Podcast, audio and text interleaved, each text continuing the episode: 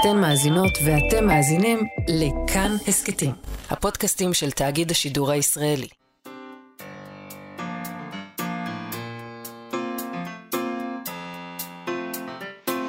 מה שכרוך עם יובל אביבי ומה יעשה לה.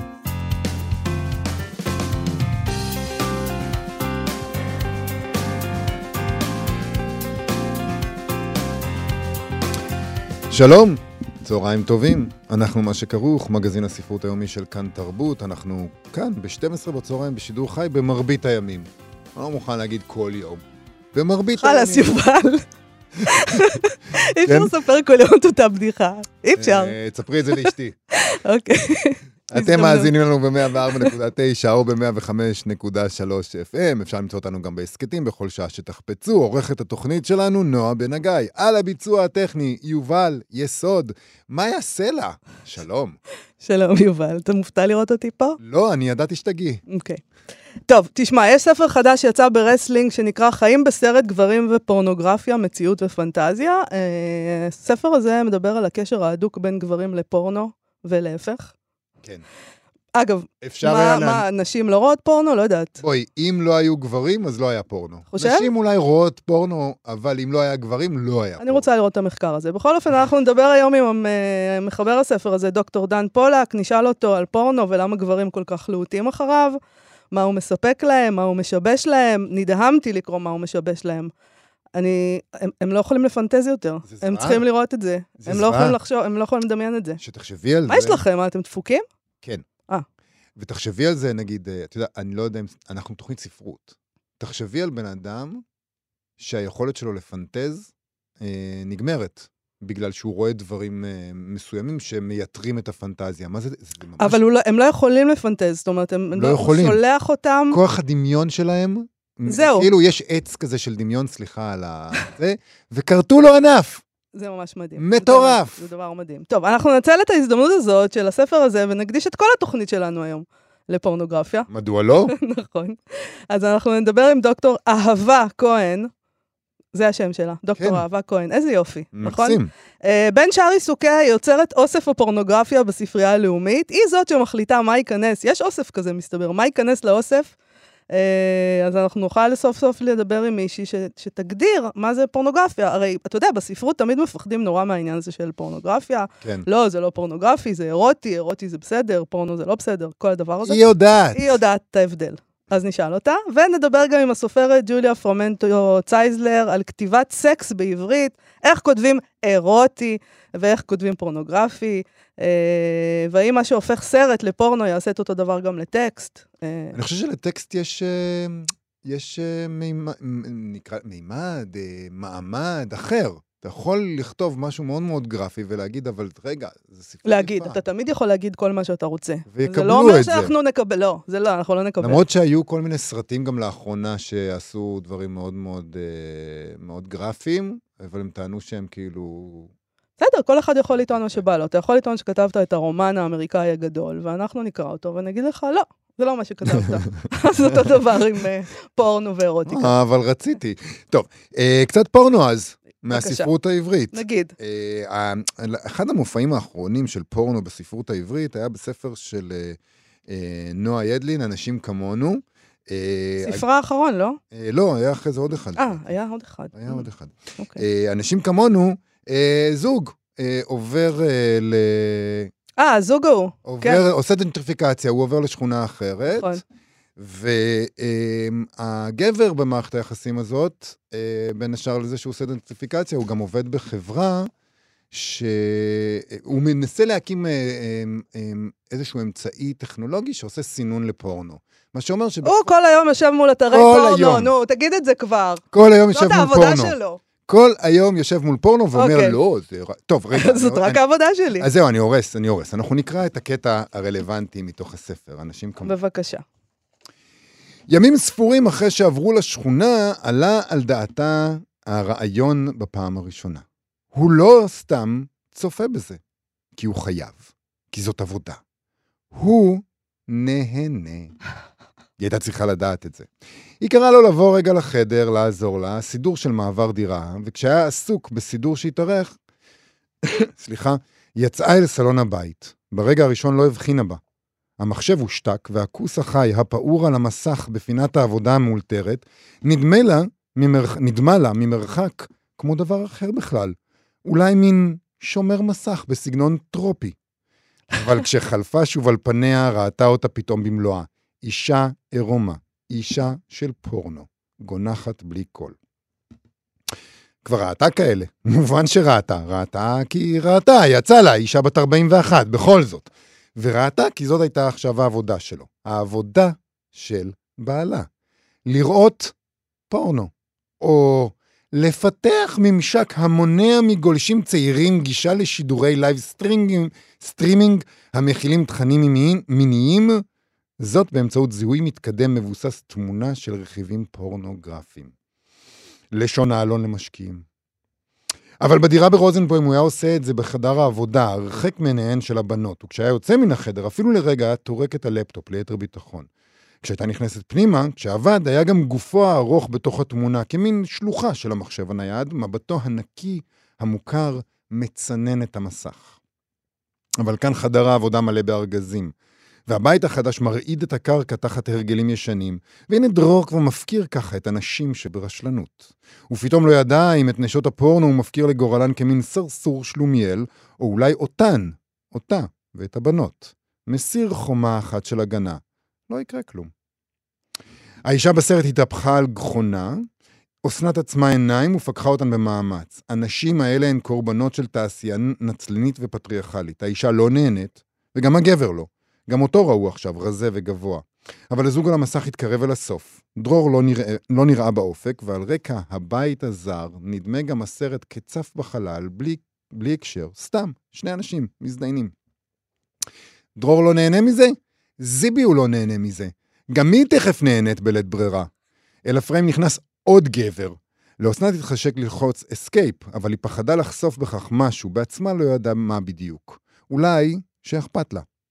ככה ממליצים תמיד בסרטים למי שגילה דבר מה. תהיה חכם ואל תגיד כלום. עכשיו כל הקלפים בידיים שלך. תאסוף מידע או משהו. אבל איזה מידע בדיוק היא אמורה לאסוף? מה כבר גילתה? אפשר לחשוב. עצבן אותה שכולם אולי צדקו.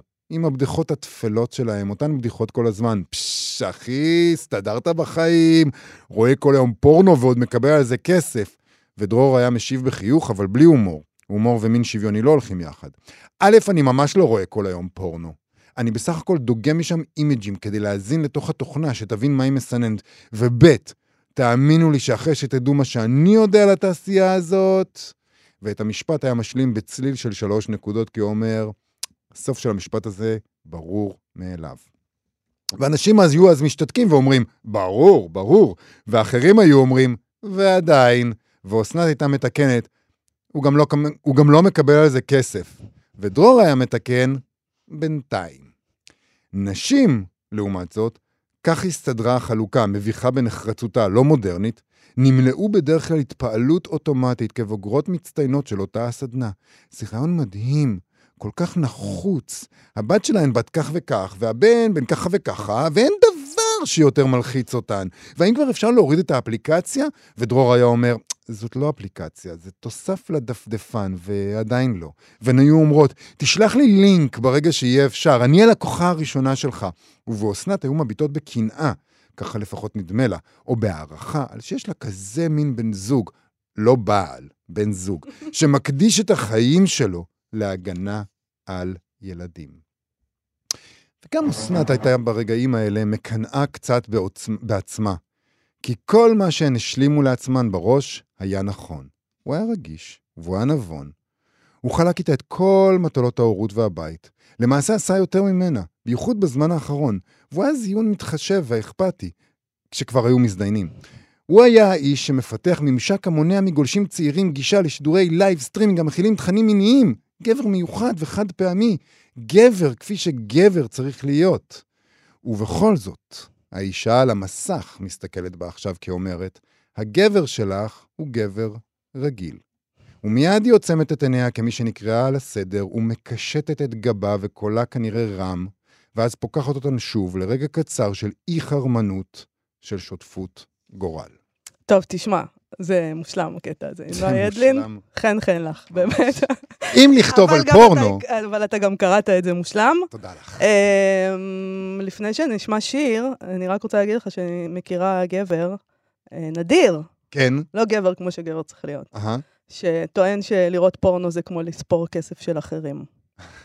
תחשבו על זה, בבקשה.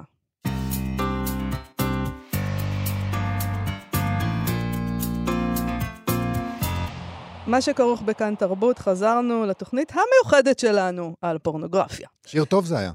נכון, שיר של ליליה, להיט גדול משנות ה-80. Uh, בפתיחת הספר חיים בסרט של דוקטור דן פולק מצוטט שיר של ויסלבה שימבורסקה, מתוך בשבח החלומות, שיצא בתרגום של רפי וייכרט, בהוצאת קשב לשירה. Uh, נקרא אותו, בסדר? לפני שמתחילים. כן. השיר הזה קוראים לו הבעת עמדה בסוגיה, בסוגיית הפורנוגרפיה. אין לך פריצות גרועה מן החשיבה, שובבות שמתרבה כעשב שוטה, שרוח זרעו בערוגת פרחי מרגנית. לחושבים דבר אינו קדוש. קריאה חצופה לדברים בשמם, אנליזות שחיתות, סינתזות ניאפופים, מרדף אחר העובדה העירומה, פראי והולל, מישוש חמדני של נושאים רגישים, השרצת השקפות, זה תענוגם. ביום בהיר או בחסות הלילה, הם חוברים לזוגות, משולשים, מעגלים, בלא הבדל מינם וגילם של השותפים. עיניהם בורקות, לחייהם בוערות, חבר מדיח חבר, בנות משחיתות את אביהן מולידן, אח מסרסר באחותו הקטנה. פירות עץ הדעת האסור יערבו לחיקם יותר. מעכוזים ורודים בשבועונים, על הפורנוגרפיה הזאת, תמימת הלב, בספרים שמבדרים אותם, אין תמונות. הגיוון היחיד, משפטים מסוימים מסומנים בציפורן או בעיפרון צבעוני. איום ונורא, באילו תנוחות, באיזו פשטות פרוצה מצליחה הדעת להפרות את הדעת. תנוחות כאלה, אפילו הקמה סוטרה אינה יודעת. בוויעודי האהבים הללו אין מרתיחים אלא תה. אנשים יושבים על כיסאות, מניעים שפתיים. כל אחד משלב רגל על רגל. אחת מכפות הרגליים נוגעת ברצפה. השנייה מתנדדת באוויר, חופשית. לפעמים מישהו קם, ניגש לחלון, ומבעד לחריץ הווילון, מציץ לרחוב. זה במחשבה. כן, המחשבה זה הפריצות האמיתית. ובאמת המחשבה היא חלק מרכזי מהספר הזה, כי הוא בוחן את, ה, את הקשר בעצם שבין הפנטזיה לפורנו, ומה כל אחד מהם עושה לנו, האם פורנוגרפיה היא דמיון או מציאות, וגם איזה גבריות, איזה גברים נוצרים אה, אלה שצופים בפורנו כל הזמן. ספוילר לא משהו. לא, לא, לא נשמע? להיט. אז אנחנו נדבר עכשיו עם, על כל הדברים האלה עם אה, מחבר של הספר הזה, דוקטור דן פולק, שהוא מטפל מיני ומטפל באומנות, שהספר הזה הוא בעצם עיבוד של עבודת הדוקטורט שלו. שלום, דוקטור דן פולק. שלום, שלום, מה שלומכם? בסדר גמור. אחד הדברים שאתה, המרכזיים שאתה חוקר, וזה מאוד עניין והפתיע אותי, אה, בספר הזה, זה, בדוקטורט שלך, הוא הקשר בין פורנו לפנטזיה. אה, אתה יודע, פורנו זה כאילו, יש לזה תדמית שלילית, פנטזיה אה, זה דבר לגיטימי ורצוי, אה, ומסתבר שהפורנו פוגע ביכולת לפנטז. אכן כן, וזו גם הייתה נקודת המוצא למחקר שלי. מטופלים צעירים שמגיעים היום לטיפול יותר ויותר, בגיל יותר ויותר צעיר, גם עם בעיות תפקודיות שבעבר אפיינו גילאים מבוגרים יותר. אה, וכבר בתהליך של ההיכרות, אני הרבה פעמים שואל אותם על גיל ההתבגרות, על הרגלי אוננות ועל פנטזיה, אבל יותר ויותר שמעתי, מאוד הופתעתי לראשונה, אבל אחר כך הבנתי שזו תופעה, שהם לא מפנטזים, הם רק צופים בפורנו. אבל זה לא רק שהם לא מפנטזים, הם לא יכולים כבר לפנטז, אתה כותב שם, זו- אתה שולח אה, אה, מטופל או, או, ל, ל, ואומר לו, אל תראה פורנו, תאונן, אה, תפנטז. והוא לא אני יכול. לא אומר למטופל, אל תראה פורנו, אני אומר לו, השבוע תנסה השבוע, פעם כן, אחת, נכון. בלי. ולא הוא מצליחים. הוא לא מצליח. והם חוזרים ואומרים, זה לא הולך לי. איך זה יכול להיות? אני לא יכולה להבין את זה בכלל. אנחנו לא יכולים להבין את זה אולי כי אנחנו, אני לא יודע בני כמה אתם, מאיה ויובל, נכון? כן. בומרים. אה, אנחנו בומרים. מבוגרים נורא.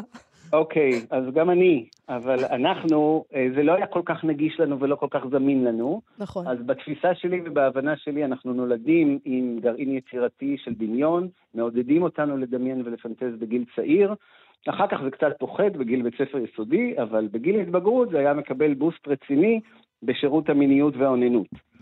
היום זה לא ככה, זאת אומרת זה פוחת, וזה לא חוזר לא לבוסט ולא בכלל בגיל ההתבגרות, כשהאוננות היא רק מול פורנו, ואז כמו כל דבר במוח, כמו כל קישור מנטלי, use it or lose it. או כמו שקורא לזה דוקטור דוידש, שכתב ספר על המוח הגמיש, אה, חוק הקיום תלוי השימוש. Hmm. אם אתה לא משתמש בזה, זה הולך ופוחת. זה אולי- החדשות הרעות. זה. אולי בגלל זה גם הם כותבים ספרים פחות טובים. כי אה, יכול- ייתכן, היכולת, הפינטוז לא עוצר רק בלפנטז אה, סקס כדי אה, לאונן לבד. הפינטוז, אני מניח, הוא קשור גם ליכולת יצירתית כללית. בדיוק, בדיוק. אני רוצה להעז ולומר שזה לא קשור רק לשביעות רצון ממין וממיניות, אלא מחיים בכלל.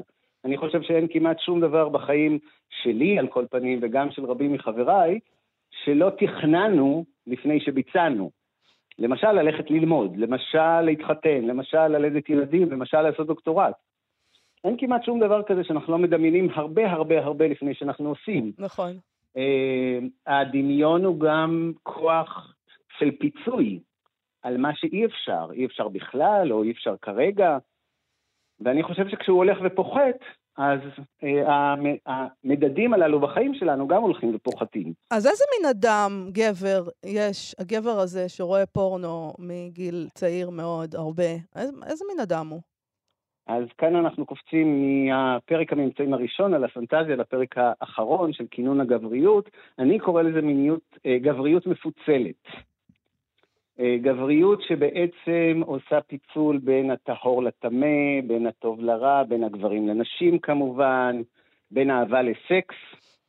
אה, לא הייתי אומר שזה לא קיים אצל גברים באופן כללי, גם גברים שלא צופים או לא צופים הרבה בפורנוגרפיה, כן. אבל אני חושב שהפיצולים האלה מחריפים כשלאורך שנים אה, צופים בפורנו, כדי להשיג הנאה מינית.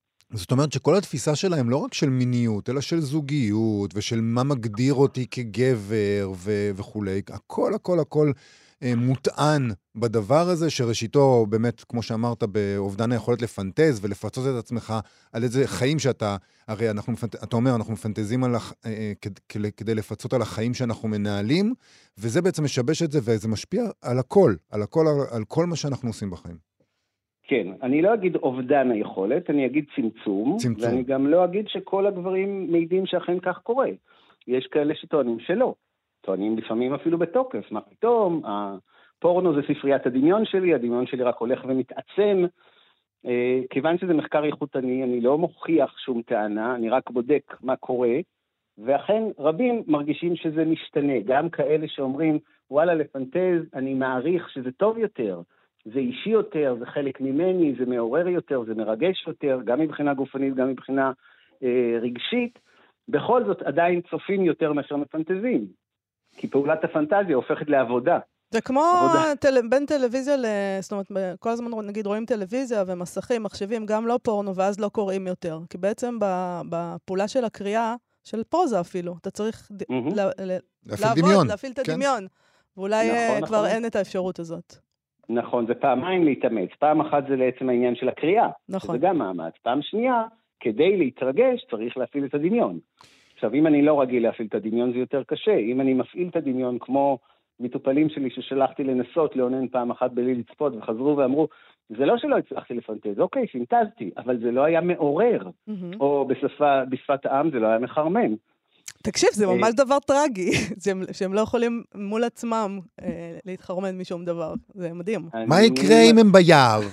ואין? חשמל? מה זה? מה יעשו? חבר'ה, תגיד, יכול- אני... כן, יכול להיות שזאת תהיה ההצלה שלהם. כן, אנחנו צריכים, אה, אנחנו צריכים איזה, איזה דיסטופיה כזאת, שקטסטרופה, שבה כל העולם הזה קורס, ואז אנחנו, אין, לא תהיה לנו ברירה, אולי, נצטרך אולי, לחזור. אולי אנחנו כבר שם, אבל זה לרעיון אחר. כן. תגיד, אני רוצה רגע להבין, איך עשית את המחקר הזה? מה, פשוט דיברת עם גברים על הרגלי הצפייה שלהם, ואז... כן, זה אה, מחקר, זה מחקר איכותני, לא כמותני. מה שזה אומר, לא מאות אנשים, אלא עשרות, 25 אם לדייק, וראיונות עומק שנמשכים שעה, שעתיים ולפעמים גם יותר, כשכל מילה שהם אומרים גם מוקלטת, אחר כך נרשמת, אחר כך מנותחת, ולא רק המילים, גם השתיקות, גם מה שלא נאמר, גם שפת הגוף, גם החוויות שהם בעצם מעבירים בדרכים שונות. ואני יצאתי עם נושא אחד שרציתי לחקור, הקשר שיש ואין בין פנטזיה לצפייה בפורנו. כן. אבל מתוך הדברים שלהם עולים הנושאים האחרים, כמו למשל תפיסות בנוגע לזוגיות שאתם הזכרתם קודם. מהמם. ש- אה, שמה מה מסתבר- המסקנות שלך לגבי זה? מסתבר שכשצופים הרבה מאוד בפורנוגרפיה, ובעצם מתרגלים לכך שבכל רגע אפשר לראות כמה וכמה פרטנריות ולשנות בלחיצת כפתור את צבע העור ואת הפרקטיקות שאיתן עושים איתה מין ולא יחסי מין. אני גם מדגיש הרבה פעמים שבפורנו לא רואים יחסי מין, רואים מין, כי מהמם. יחסים לא רואים שם, ולא לומדים כלום. אז גם התפיסות שמאתגרות בכלל הרבה מאוד זוגות, לשמר קשר של איש אחד ואישה אחת, או איש ואיש, או אישה ואישה לאורך זמן, גם עם אה, מערכת רגשית עמוקה וגם עם מערכת אירוטית אה, משביעת רצון, זה אתגר, זה אתגר לכל זוג. אבל למי שצופה הרבה בפורנוגרפיה, לפחות חלקם, מגיעים לפתרונות, עם או בלי מירכאות על המילה פתרונות, פתרונות. אה, אחד מהם הוא שאני לא צריך זוגיות בכלל. אני הזוגי. כן. אני צריך מין מפעם לפעם, אבל אין טעם להשקיע בלמצוא מישהי אחת, כי אין סיכוי להחזיק מעמד לאורך זמן וגם ליהנות מקשר זוגי, רגשי ומיני אה, מתמשך. פתרון אחר, שמוכר לנו יותר ויותר, זה הפוליאמוריה לגווניה השונים. למה להיות עם, למה שאיש אחד ואישה אחת, או שוב, איש ואיש, אישה ואישה, יהיו רק זה עם זה לאורך הרבה מאוד שנים? הרי אפשר בכל רגע להחליף. אז למה לא לעשות את זה גם בחיים? זה נשמע... זאת אומרת, אה, הגיהנום התפיסות, הליברלי. ממש- זה אה, מדכא. העמדנו עליכם את הדבר המזוויע הזה. ממש נורא. לא, אוקיי. תשמע, אנחנו... לא, תראה, רגע, רגע, אני רוצה להדגיש, אני לא חושב שזה נורא שכל אדם יבחר במה שהוא אה, מתאים לו, כולל פוליאמוריה, כולל להיות אז-זוגי, כל אחד שיבחר. אה, לא, לא על זה אנחנו מדברים, אנחנו מדברים על- אנחנו מדברים על רק- מסלול. שנייה, אני אגיד שכמטפל, תמיד חשוב לי, או כאדם, שתהיה בחירה. ויכול להיות שאם אני צופה מגיל 11 בפורנוגרפיה, כשאני מגיע לגיל 18 או 20 או 25 או 30, כבר אין לי כל כך בחירה. אני לא מרגיש שאני יכול בכלל, או שרוצה בכלל, לקיים קשר זוגי, כי מלכתחילה אני חושב שאין לזה סיכוי. אני רוצה לשאול אותך, על, אה, אפרופו בחירה, אם יכולת לבחור, עכשיו, הייתי, הייתי אומרת לך שיש כפתור, ואם אתה לוחץ עליו, אתה מבטל את הדבר הזה שנקרא פורנוגרפיה בעולם. אין יותר פורנוגרפיה בעולם. אף אחד לא יכול לראות יותר פורנו. אתה לוחץ? אמ, כן, עם הסתייגות. מה לא ש... אני לא חושב שזה... אין שום דבר שהוא רע מוחלט. הפורנוגרפיה ברובה היא רעה גם, מה שלא דיברנו עליו הוא המובן מאליו, זה הניצול של העובדות בתעשייה, לפעמים גם עובדים בתעשייה, כן. אם בכלל אפשר לקרוא להם עובדים, והשוביניזם שהולך ונטען במוחותיהם של גברים רבים וגם נשים רבות על איך יחסים אמורים להיראות, מין, סליחה, לא יחסים, אבל יש מי שיעיד שהפורנוגרפיה היא משמעותית בשבילו, למשל, חמישה מרואיינים אה, גייז, שאמרו שרק כשהתחלתי לראות פורנוגרפיה של גייז, כי בהתחלה ראיתי עם חברים פורנוגרפיה הטרוסקסואלית, ואז זה אפילו העצים את ההבדל ואת הקושי ואת האתגר, אבל כשהתחלתי לראות פורנוגרפיה של גייז, פתאום הרגשתי, וואי, אני לא היחיד בעולם, וואי, זה בסדר, זה אפשרי, גברים יכולים להיות עם גברים וליהנות מזה, זאת אומרת, זה נתן להם אישור ואישוש למי שהם בעולם. מהמם. וגם הטרוס יכולים להגיד דברים כאלה, ובנוסף אני אגיד עוד דבר, יש כבר לאורך שנים אה, עשייה של פורנוגרפיה אה, פמיניסטית, שזה אומר פורנוגרפיה שנראית אחרת ממה שאנחנו מדמיינים שאנחנו חושבים על פורנוגרפיה. פורנוגרפיה שבה יש שני אנשים שהדעה שלהם, הרצון שלהם, המחשבה שלהם חשובה, שיש ביניהם תקשורת, שיש התייחסות להנאה של שני בני הזוג שמשתתפים בפעולה המינית. וזה כן יכול להיות פתרון מוצלח גם, אפילו אני אעז לומר, ברמה החינוכית, עד כדי כך, בהקשר לזה שיכול להיות, יכולים להיות יחסים שוויוניים ומיניים טובים ומהנים ומכבדים לכל המשתתפים, וגם, בוא נזכור, שיש גברים ונשים בעולם, אני עובד לא מעט גם עם בעלי צרכים מיוחדים ומוגבלויות. שאיתרע מזלם, והאפשרות למפגשים ממשיים, מיניים ממשיים, כמעט לא קיימת, ולפעמים בכלל לא קיימת. כן. אז גם עבורם, כמובן שהייתי אה, שמח אם הם היו יכולים לפנטז וליהנות מזה, אבל כשזה, כשגם זה קשה, כי לפעמים גם היכולת הסימבולית והיכולת לדמיין היא אה, פגועה, אז פורנוגרפיה יכולה להיות סוג של פתרון. לא Mm. פתרון טוב, לא פתרון מוצלח, אבל לפעמים זה יותר טוב מאשר כלום. אנחנו צריכים עוד מעט לסיים, אבל אני רוצה בכל זאת לשאול אותך, קראנו את השיר של אה, ויסלבה שימבוסקה שאתה שמת בראשית הספר שלך, צריך להגיד שכל פרק נפתח עם איזה ציטוט ספרותי. מדוע. בעצם אתה פונה לספרות? הרי בין הספרות לפורנוגרפיה, מה הקשר? תראה, גם הספר כולו, השתדלתי לכתוב אותו בצורה כזאת שהוא לא אה, פונה רק למטפלים וחוקרים ותיאורטיקנים, וגם לא רק לקהל הרחב, אבל מתוך תקווה שזה יכול להתאים גם וגם.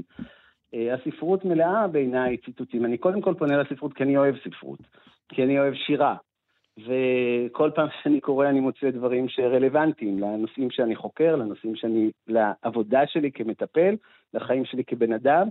אני מרגיש שכשאני פונה לספרות אני מוצא בה מקור כוח, מקור עידוד, מקור נשמה, מקור של דמיון. אז אני משתמש בדברים האלה, אני מרגיש שזה פתח אה, משמעותי גם לספר הזה, שהוא לא ספרות במובן של פרוזה, אבל אני מקווה שהוא לא נורא נורא נורא נורא רחוק משם. חיים בסרט, גברים ופורנוגרפיה, פנטזיה ומציאות, דוקטור דן פולק, תודה רבה על השיחה תודה. הזאת. תודה לכם. תודה, להתראות.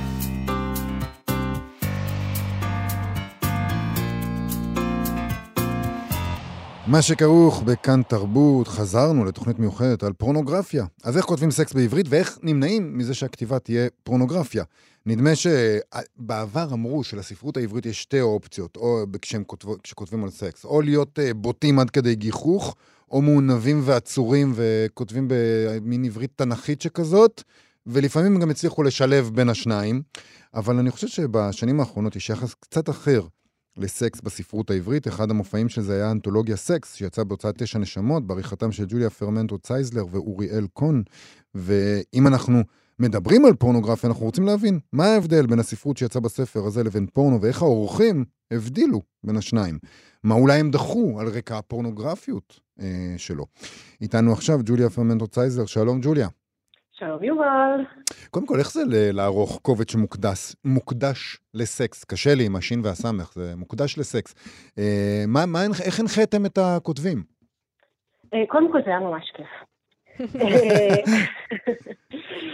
אה, ההנחיה המרכזית שלנו הייתה, הוצאנו מין, זה לא היה בדיוק קול קורא, פנינו לסופרים שהם, וסופרות שאנחנו אוהבים ומעריכים, ואמרנו להם, תכתבו סיפור קצר, שסקס מתרחש במרכז שלו, אבל בהווה של הסיפור. כלומר, לא בצורה מטאפורית, לא עכשיו באיזה תת-מודע מתפרץ, אלא ממש סקס בין שני בני אדם מאיזה מין שתבחרו, שעושים את הדבר הזה אה, בהווה הסיפורי. זאת, אה, זאת הייתה, הייתה בגדול אה, ההנחיה. ורצינו, אתה יודע, להימנע באמת אה, ממטאפורות, מכל מיני אנלוגיות. אה, כי מה, למה אנלוגיות הופכות את זה, זה לא הופך את זה לפורנו אנלוגיות, זה הופך את זה בעיקר למגוחך. נכון, אנלוגיות לא מה שהופכות את זה לפורנו, אבל אה, רצינו להתעמת עם הדבר הזה, איך כותבים סקס בעברית. כי באמת, הישנים מרחפת אה, מעלינו בעולם הספרות העברית, הקלישאה הזאת שאי אפשר לכתוב סקס בעברית, והאם זה בגלל השפה העברית עם המטען אה, הכבד והקדוש שלה, אה, האם זה בגלל עמדת הסופר, אה, עמדת הסופר העברי, אתה יודע, צופה לבית ישראל, שיש איזה גם אחריות אה, ומוסריות, והאם אחד מהשניים האלה הם שמנעו כתיבה. ומה את? חושבת? מה מה הסיבה לזה? אה, אני חושבת שזה, שזה שילוב של שתי הסיבות. גם שנראה לי שבעשור פלוס האחרון, העמדה הזאת של הצופה לבית ישראל, עמדתו המכובדת של הסופר, אה, אה, התערערה והיא הלכה והתחלשה. אה, וגם אני חושבת שככל שהתקדמו עם הדורות, אז זה גם המרחק מה, מהעברית הזאת, שאולי כבר לא מלמדים אותה ככה בבית ספר, אה, או באמת מתרחקים מהמטען הדתי שלה, אז נורא נורא השתחררה. ואפשר לראות ב-10-15 שנים האחרונות ממש פריחה של הדבר הזה, של אנשים שכותבים בספרים שלהם אה, על סקס. אה, בצורה מדהימה, עושים שימוש מעולה בעברית, זה לא מגוחך, וזה לא מביך, וזה לא מסתתר, וזה לא אנלוגי, וזה לא מטאפורי. אבל אחד הדברים ש, שרואים, כשזה לא מטאפורי ולא מסתתר וכל הדברים שאת אומרת, זה כתיבה שהופכת למאוד מאוד ישירה ובוטה עבור... כי, כי סקס, את יודעת, כש, כשרואים סקס. אותו סקס, הוא יכול... זה? למי שעומד מהצד זה בוטה. אה, למי שמשתתף זה אחלה, אבל אה, אני מקווה, אה, לרוב. אבל למי שמסתכל על זה, זה יכול להיות בוטה, ולכן גם הכתיבה הישירה והחשופה, שאנחנו מעריכים אותה כספ, כ, כספרותית יותר אה, טובה עבור כתיבה על סקס, היא נתפסת כיותר בוטה, ואולי המעבר, הקפיצה הזאת מבוטה לפורנוגרפי, הוא לא מאוד, אה, זה לא קפיצה מאוד מאוד גדולה. ברגע שזה בוטה וגרפי, אנחנו אומרים, אה, מה, זה לא ספרות, זה פורנוגרפיה.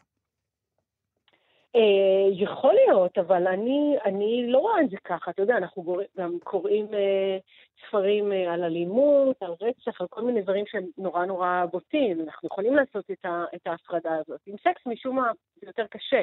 אולי כי, אתה יודע, כולם עושים סקס ולא כולם מבצעים אקט של אלימות. אבל אני לא, לפחות בספר שלנו שערכנו, אני, אני לא הייתי משתמשת, זה גם לא פורנוגרפי וזה לא אירוטי, כי המטרה, הכתיבה, מה שהניע את כתיבת הסיפורים האלה היא, היא מוטיבציה ספרותית. פשוט, וללכוד את הסקס בתוך הרגע הספרותי הזה. אה, ואני לא רואה את זה שזה גולש לפורנוגרפיה בשום צורה, וגם לפורנוגרפיה יש מטרה מאוד מאוד מסוימת, והיא אה, אך ורק אה, לחרמן ולגרום לאנשים אה, לבצע סקס מול הדבר הזה, אם זה דימוי בטלוויזיה או, או, או בפורנו. אה, ובסיפורים, בספרות זה לא ככה, זאת לא המטרה. המטרה היא, אולי בין היתר יש side effect אולי, אבל זה לא כן. המטרה. כן. בדיוק. יש side effect, הוא לא המטרה. אה, וגם נראה לי שגם אם יש side effect, יש, בגלל שקריאת סיפור זה חוויה כל כך אה, אה, אינטימית, וזה הכל באמת מתרחש בתוך הראש שלך, והדימויים שאתה קורא נהפכים להיות גם דימויים אישיים שלך, אז זה גם יוצר side effect מסוג אחר מאשר לראות שני אנשים פשוט. היו, היו סיפורים אז שהגיעו אליכם ונפסלו, כי הם לא עמדו בסטנדרט הזה? אה, כן, היו כאלה סיפורים, אה, ואני אגיד שדווקא לצערי, לא בגלל שהם היו פורנוגרפיים מדי, אלא להפך, הם... לא היו- מספיק. הם, הם היו... היו הם היו אה, דווקא יותר לכיוון האירוטי, רומנטי, והיה Mm. חסר בהם את, ה, את הפן הספרותי, ובגלל זה, בגלל זה דחינו אותם. אה, אבל האמת, זאת שאלה מעניינת, עכשיו שאת מעלה את זה, לא, לא הגיע איזה סיפור פורנוגרפי, ארטקור. אה, זה לא הגיע. אני רוצה לשאול אותך כעורכת וגם ככותבת בעצמך. שכתבה אה, על סקס, נכון. סקס ארטקור בספארי, הספר הראשון שלך. נכון. נכון.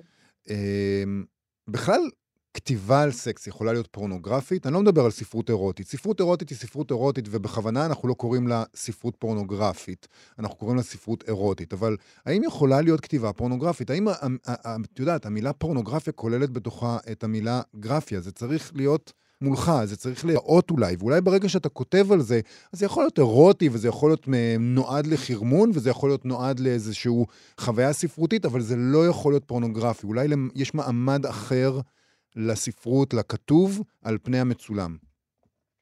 אה, כן, אני חושבת, וגם יש, אה, יש עוד אה, דבר אחד, ו...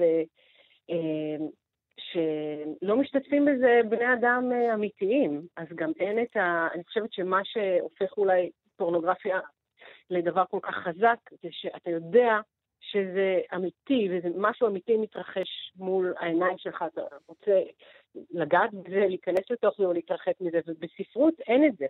אז אה, עד כמה שהתיאורים הם גרפיים, זה עדיין במחוזות הדמיון, וזה יותר במחוזות הדמיון של הקורא מאשר של הכותב. אמ, אז אני חושבת שפה זה, זה מתערער. ככותבת, שאני- כשכתבת את ספארי, היה לך אה, התלבטויות כאלה? איך לכתוב את הסקס שם, אם זה יותר מדי, וכל מיני כאלה?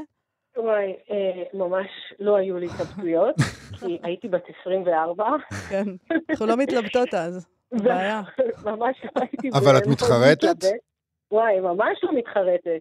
אה, לא, היית, הייתי בתודעה משוחררת לגמרי. לא ידעתי בכלל מה, חשבתי שכשאני אסיים לכתוב את הספר, אני ארד למטה לחנות הדפסות, צילום מסמכים, ושם ידפיסו את הספר.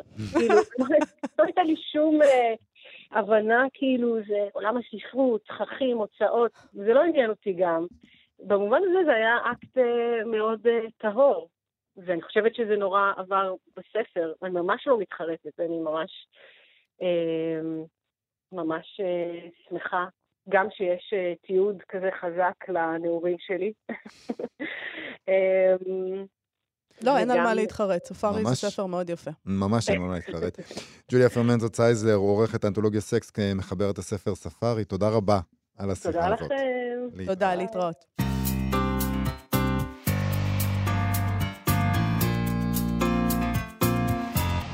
מה שכרוך בכאן תרבות, חזרנו אל תוכנית מיוחדת שעוסקת בפורנוגרפיה. תמיד אומרים לנו, אי אפשר להגדיר פורנוגרפיה.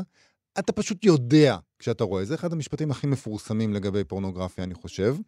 אבל יש כאלה שיודעים להגדיר וגם להכריע. אחת מהם היא דוקטור אהבה כהן, שהיא מנהלת תחום קטלוג עברי בספרייה הלאומית, ובתוקף זה, האוצרת של אוסף הפורנוגרפיה בספרייה הלאומית. את ידעת שיש דבר כזה? לא? עד אתמול לא לא ידענו ידענו. שיש אוסף פורנוגרפיה עברי בספרייה הלאומית, מוסד מכובד ומעונב. אז מה יש שם במדפים האלה של האוסף אה, הזה? שלום, דוקטור אהבה כהן. שלום, צהריים טובים. צהריים טובים. מה אספתם? מה יש על המדפים האלה? בתוקף חוק הפקדת ספרים, אנחנו חייבים לאסוף כל מה שיוצא לאור בארץ ב-50 עותקים ויותר, שזה כולל גם כן פורנוגרפיה. תוצרת ישראלית לתפארת. זה קודם כל יפה מאוד שיש אה, פורנוגרפיה ישראלית לתפארת. מי ידע שיש? אז מה יש שם על המדפים? כל מה שתרצי לראות, והרבה דברים שאולי לא תרצי לראות. אבל את יכולה לתת לנו איזה דוגמה או שתיים? אנחנו, אנחנו תמיד, כשאנחנו חושבים על ישראל, אנחנו, יש לנו דימוי קצת... לא, לא מעצמת פורנו. כן, היה לנו פה איזה סטלג, אה, סטלג קטן או שניים, עיתוני אה, גמד, זהו, לא יודעים. כשאנחנו רוצים פורנו, אנחנו הולכים לחו"ל. אה, מה עשינו בעצמנו? האמת שלרוב כן יש לנו דברים מתורגמים. הקטינה, הסוטה, משחקי אהבה למבוגרים. דווקא עכשיו יש לי על השולחן פוקר מין, שאני צריכה לקטלג, אירוטיקה 2003. אוקיי. לרוב יש לנו דברים מתורגמים, אבל לאט לאט, במיוחד בתחום של הזינים, הדברים שאנשים מוציאים בעצמם, Mm. יש לנו חומר אירוטי על הגבול של פורנוגרפיה, ישראלי מקורי. את מבדילה אבל בין אירוטי לפורנוגרפי? זאת אומרת, אם זה אירוטי זה גם נכנס? או לא? זה תלוי בתקופה. בשנות ה-80 קראו לפורנוגרפיה נטו פורנוגרפיה, רומן אירוטי, אירוטיקה, וזה עונה על כל ההגדרות הבינלאומיות בתחום הספרנות לפורנוגרפיה. מצד שני, 50 גוונים של אפור, והגרסאות הישראליות לסיפור כזה, כן. הם מה שמוגדרים בספריות בארץ, כולל בספריות ציבוריות, אירוטיקה וזה לא פורנוגרפיה. אז זה לא נכנס לאוסף. זה נכנס לאוסף, אם זה יצא בארץ, אבל בספרייה הלאומית אין לנו בדיוק אוסף של פורנוגרפיה, כי הרוב המוחלט של האוסף שלנו בתוך המחסן, וצריכים להזמין Hmm. את הספר. זה לא עומד על מדף פתוח. חבל, אני חושב שזה? יכול להביא המון... זה בדיוק מה שחבל לך. זה יכול, להביא. קהל חדש כן. שלרוב לא היה מגיע לספרייה הלאומית ומתעניין. בדרך כלל במקומות אחרים. נכון. אה, הם מוזמנים להגיע ולהזמין ספרים, ועוד יותר, הם מוזמנים לתרום. אם יש להם בבית פורנוגרפיה אה, שיצאה לתרום לאור פורנוגרפיה, בארץ, חשבתי כסף. אנחנו מאוד נשמח. יש לנו פערים באוסף, אה, ומאוד נשמח להשלים את הפערים. רגע, יש דברים שאת יודעת שיצאו אי פעם ואין לך אותם, ואת מקווה יום אחד לגלות אותם בעצם? כן, אה, יש, יש כמה הוצאות שהיו חזקות בשנות ה-80 וה-90, הוצאת מחקרים, הוצאת דפנה, הוצאת הלנה, ואין לנו את כל הספרים שהם הוציאו. אז אנשים, תקשיבו, זו זאת את משימה. לאומית ששווה לעסוק בה. זה קצת מביך, כי זה אומר שאתה צריך, זה יגיע בדרך כלל מהספרייה של ההורים או של הסבא והסבתא. מה מביך בזה? אתה שאתה- חושב שהם לא אני- סקס? אתה- זה לא מה שאתה רוצה לגלות בספרייה של סבא וסבתא אחרי אתה שהם חס רוצה- וחלילה הלכו לעולמם ואתה עובד על אתה הספרייה רוצה לראות שלהם. שם ספרים של עמוס עוז. כן, אתה רוצה ברנר, אתה רוצה ברדיצ'בסקי, אתה לא רוצה... אמ, אז אני, אני, אני רוצה לשאול, האם כועסים עליכם? אמרת שהאוסף הזה אה, יחסית מוסתר מעין הציבור, אבל בכל זאת, אנשים מדברים על הספרייה הלאומית כעל, אה, כעל אוצרת של, ה, של המורשת היהודית לז, לדורותיה, כן? ומה, אולי יש אנשים שזה לא נראה להם שיהיו את הדברים האלה על המדפים.